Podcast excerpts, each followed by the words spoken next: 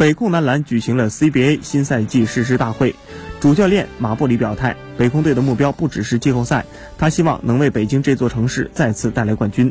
今年夏天已经退役的马布里受邀成为北控队的主教练，完成华丽转身。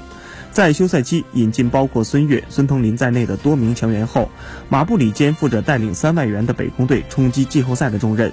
北控队上赛季只取得了八胜三十八负，常规赛排名垫底。虽然自身压力很大，但马布里并不想给球员施加压力。老马常对球员说：“如果打得好，算你们的；如果打得不好，算我的。”根据新赛季的赛程安排，北控队将于十一月二号晚上主场迎战深圳队。